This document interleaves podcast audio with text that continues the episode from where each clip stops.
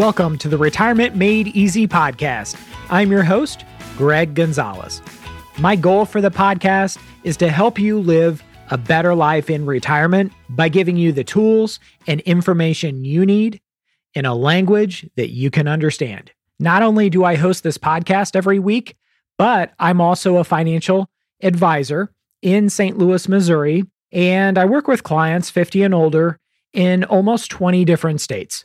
I work with people 50 and older as we help them plan for a successful retirement that they define. Everybody out there is looking for a positive outcome. And what we find is your outcome or your results are based on the decisions you have made up until this point. Now, for some people, retirement planning can be intimidating. It's one of the most important decisions you'll make in your entire life. And one question I always ask people is how often or how many times have you done something for the first time and gotten it right? Well, if you're like me, I never get it right on the first try. And that's why I think so many people are looking for that financial advocate to kind of be their guide to help them successfully navigate all the retirement planning that they need to do not only ahead of time, but once they're retired as well. And when it comes down to it, when you're trying to do your own planning on your own, it's kind of like if I wanted to learn to play golf, I could buy a couple books on how to play golf, how to perfect my swing, but I can't expect to go out to the golf course and play with Phil Mickelson and Tiger Woods and all these professional golfers, right? You can't buy a book on how to play golf and then all of a sudden you're a professional. So someone once told me you can Google information, but you can't Google to obtain wisdom. That comes with a lot of experience. So that's why I created this podcast, the Retirement Made Easy podcast, where I get to talk about different questions that people have, different conversations I'm having with current clients 50 and older as they're planning their own retirement. And that way, all the listeners out there can learn from these conversations and hopefully apply some of the lessons to their own retirement. If you do have questions, again, I want to remind listeners check out my website, retirementmadeeasypodcast.com. Retirementmadeeasypodcast.com. At the very bottom, you can submit your question. It'll say, Ask Greg a question. I love getting questions. And based on listener feedback that I've been getting, that's the most popular segment of the podcast. And we've been doing the podcast for almost a year and a half now. So, due to the feedback, if it's okay with listeners and if you don't like it, we can go back to the old way. But we're going to be doing more and more listener submitted questions. It seems to be the favorite segment of the entire podcast every episode. So, today we've got four listener questions lined up. We always try to save the best for last.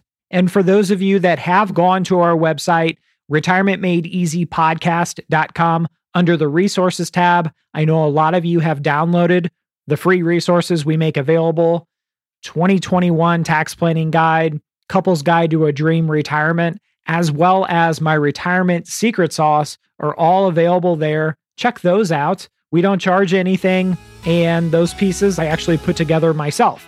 So I think you'll really enjoy them.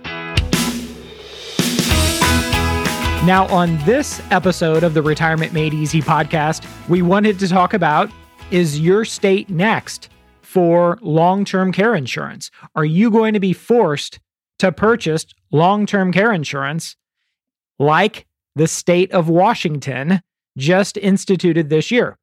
And then we're going to talk about a specific example of how the wealthy are using tax planning strategically to help their financial future and their retirement. And I know everybody likes to pick on people like Donald Trump, right? Uh, oh, the man's a billionaire, right? And he doesn't pay enough taxes. And I'm not taking one side or the other. This isn't a political discussion.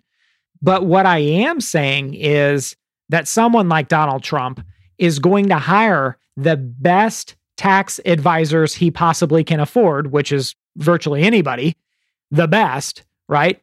And to make these tax decisions to save him the most amount of taxes and put the most amount of money in his pocket while do, all at the same time doing so legally, right?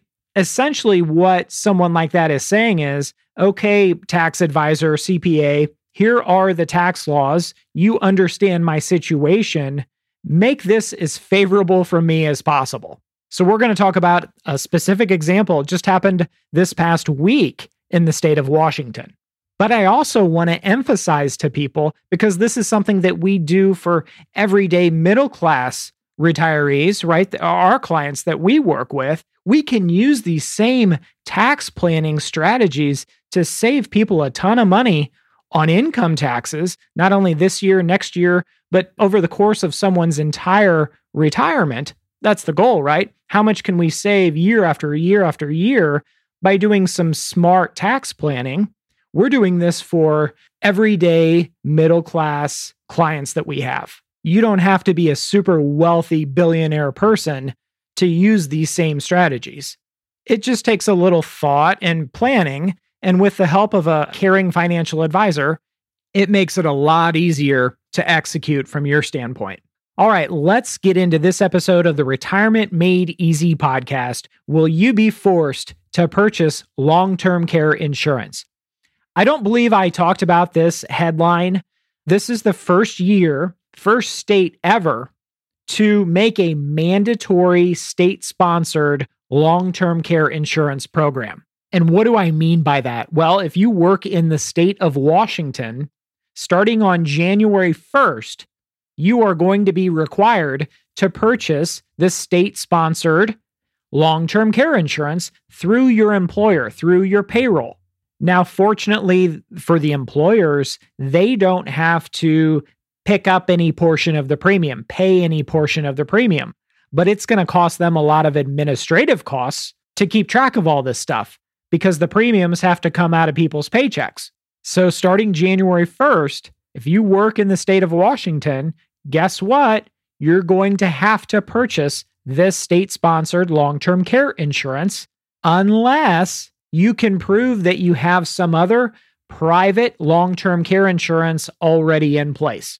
Now, the question a lot of people have brought up is how many other states are going to follow suit after Washington? How many other states are going to see how Washington's long term care insurance plan does to follow suit and say, okay, this is something we're going to require for our people in our state? Now, the premium that you pay is, of course, income based. We hear this all the time. So the people at the top are going to be really subsidizing the program for the people at the bottom. The more money you make, the more money you're going to be paying into this thing. They're calling this the Washington Cares Fund, WA Cares Fund.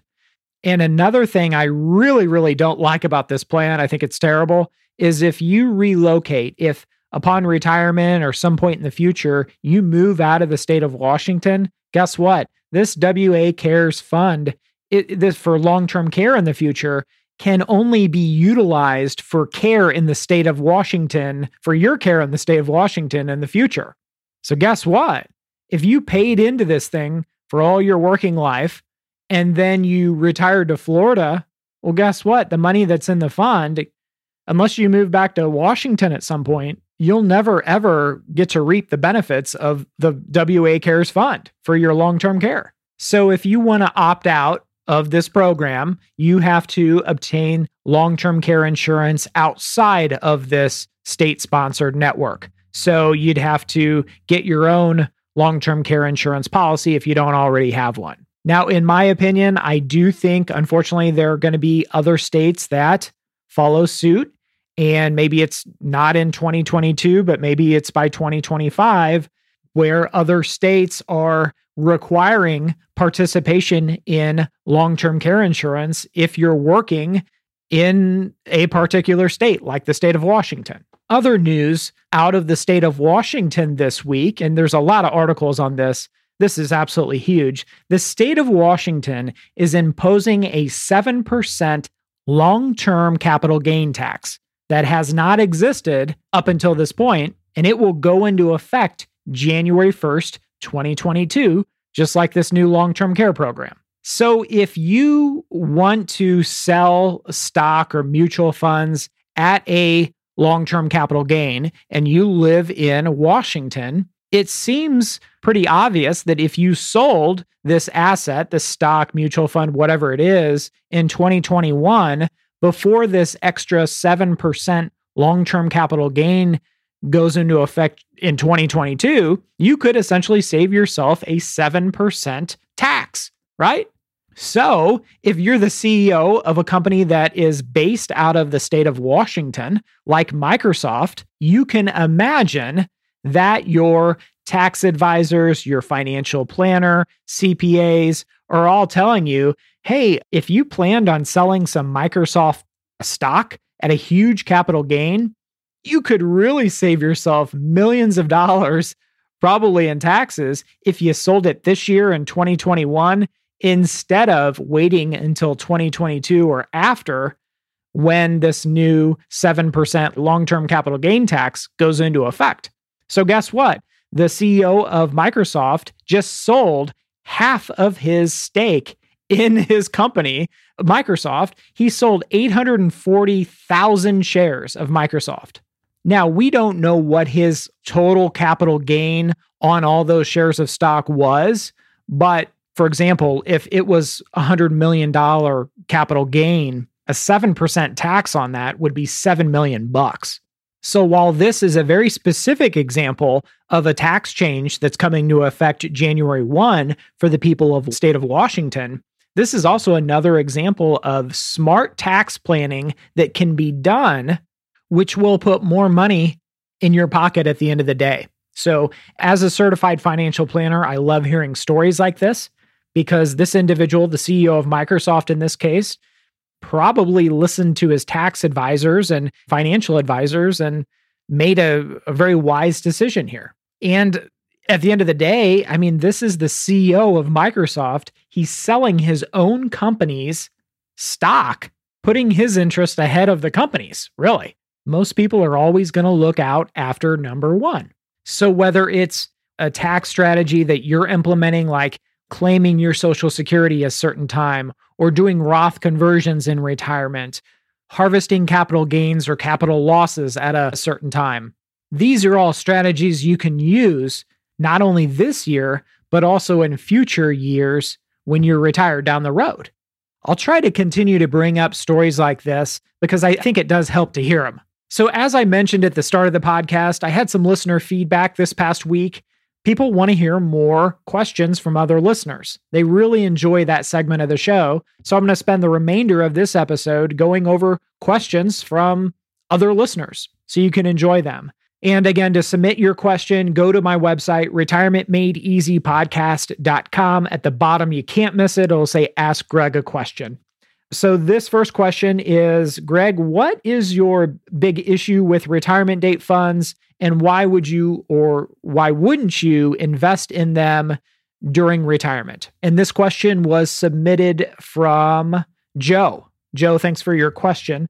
So, my big issue. And I did a whole episode on retirement date funds and why they're so popular and this kind of stuff, and my objections to them, which, you know, again, are, are my opinion. So, retirement date funds, the whole idea behind them is so it might say, like in your 401k, it'll say retirement date 2020 fund. And so essentially, what that means is that tells me somebody's age. So if you're in the retirement date 2020, if they automatically put you in that, that tells me that that is the five year window in which it's closest to when you turn 65. So you might be really close to 65 if they put you in the retirement date 2020 fund.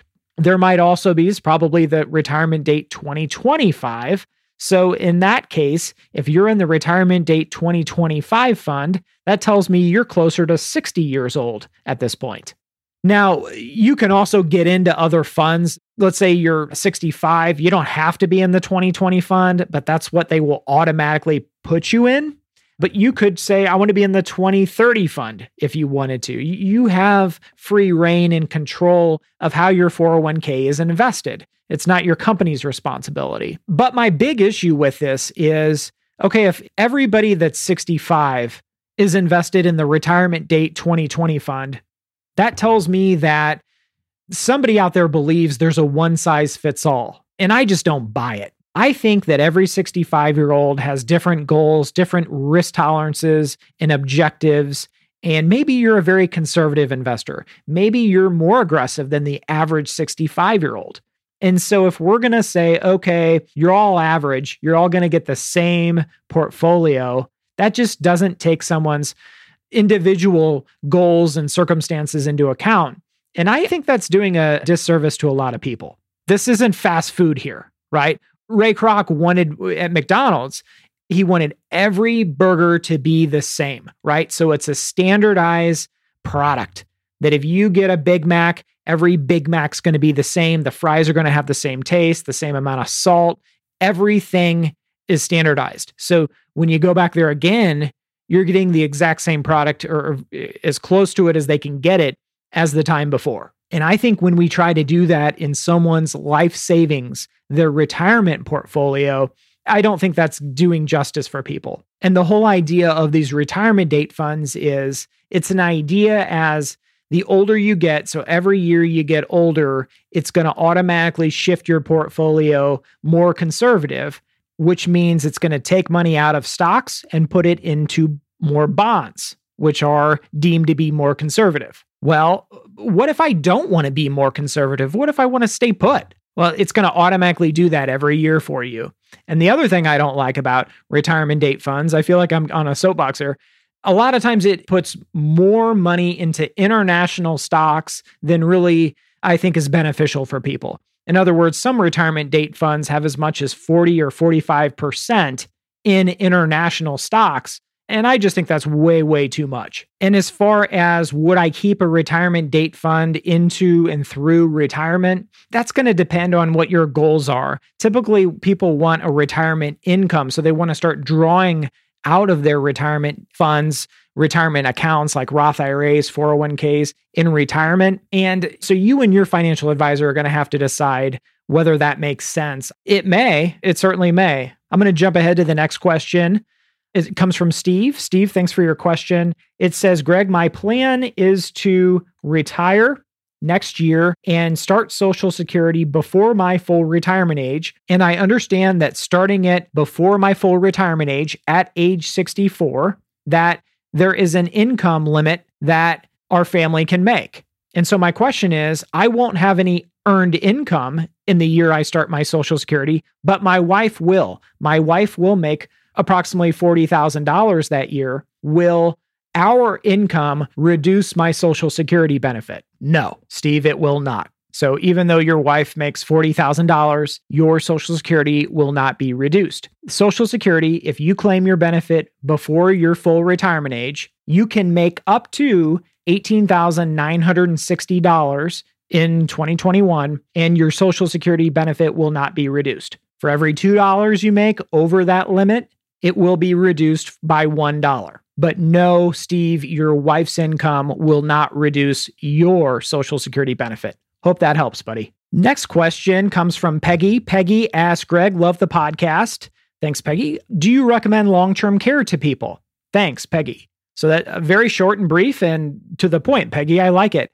My answer to that is sometimes. All right, next question. Thanks, Peggy. Uh, no, no. Um, Peggy, so sometimes it's a case by case basis. Some people can do what we call self insure, right? Pay out of pocket. In other words, they don't need a long term care insurance because they have assets or resources that they would be able to pay for those long term care expenses in the future. A lot of times people are sold these long term care insurance policies and they might not be in their best interest. I'm not going to go there on this episode, but what I will say is, yes, in some instances, it really does make sense. I really personally don't think what the state of Washington is doing with a forced or mandated long term care insurance program for everybody, I don't think that's the answer.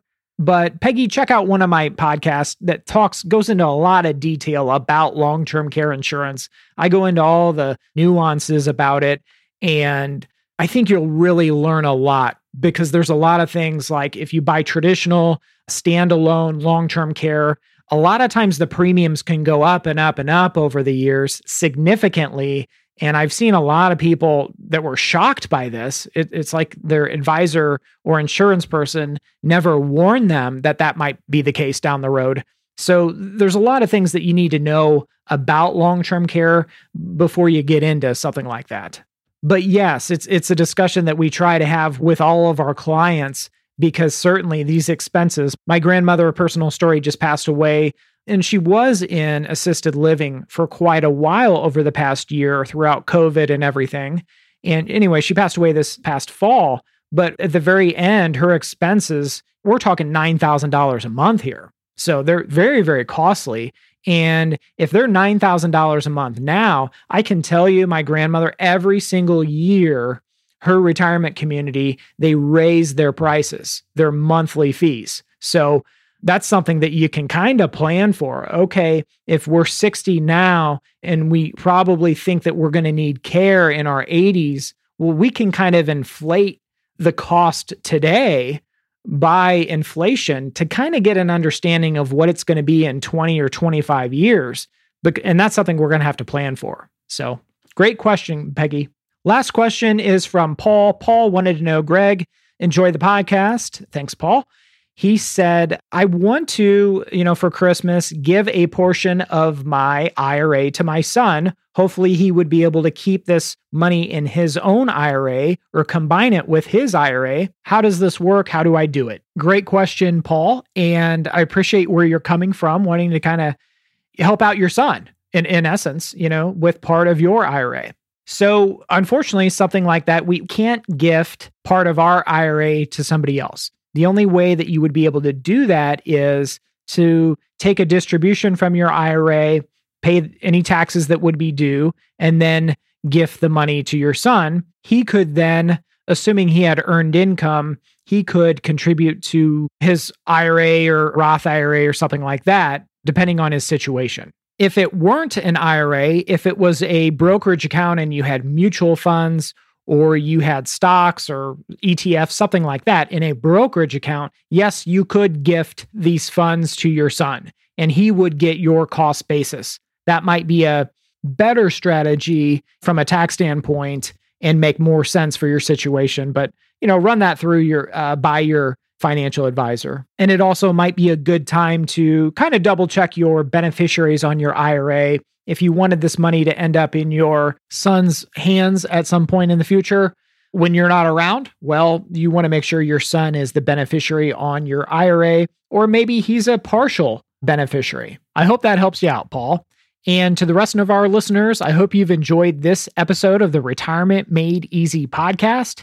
I'll catch you next week for the next episode. And remember, always dream big. The opinions voiced in this material are for general information only and are not intended to provide specific advice or recommendations for any individual. To determine which investments may be appropriate for you, please consult your attorney, tax advisor, or financial advisor prior to investing. This is a hypothetical example and is not representative of any specific investment. Your results may vary. All performance referenced is historical and is no guarantee of future results. All indices mentioned are unmanaged and may not be invested into directly. The SmartVestor program is a directory of investment professionals. Neither Dave Ramsey nor SmartVestor are affiliates of St. Louis Retirement Advisors or LPL Financial. There is no guarantee that a diversified portfolio will enhance overall returns or outperform a non diversified portfolio. Diversification does not protect against market risk. All investing involves risk, including loss of principal. No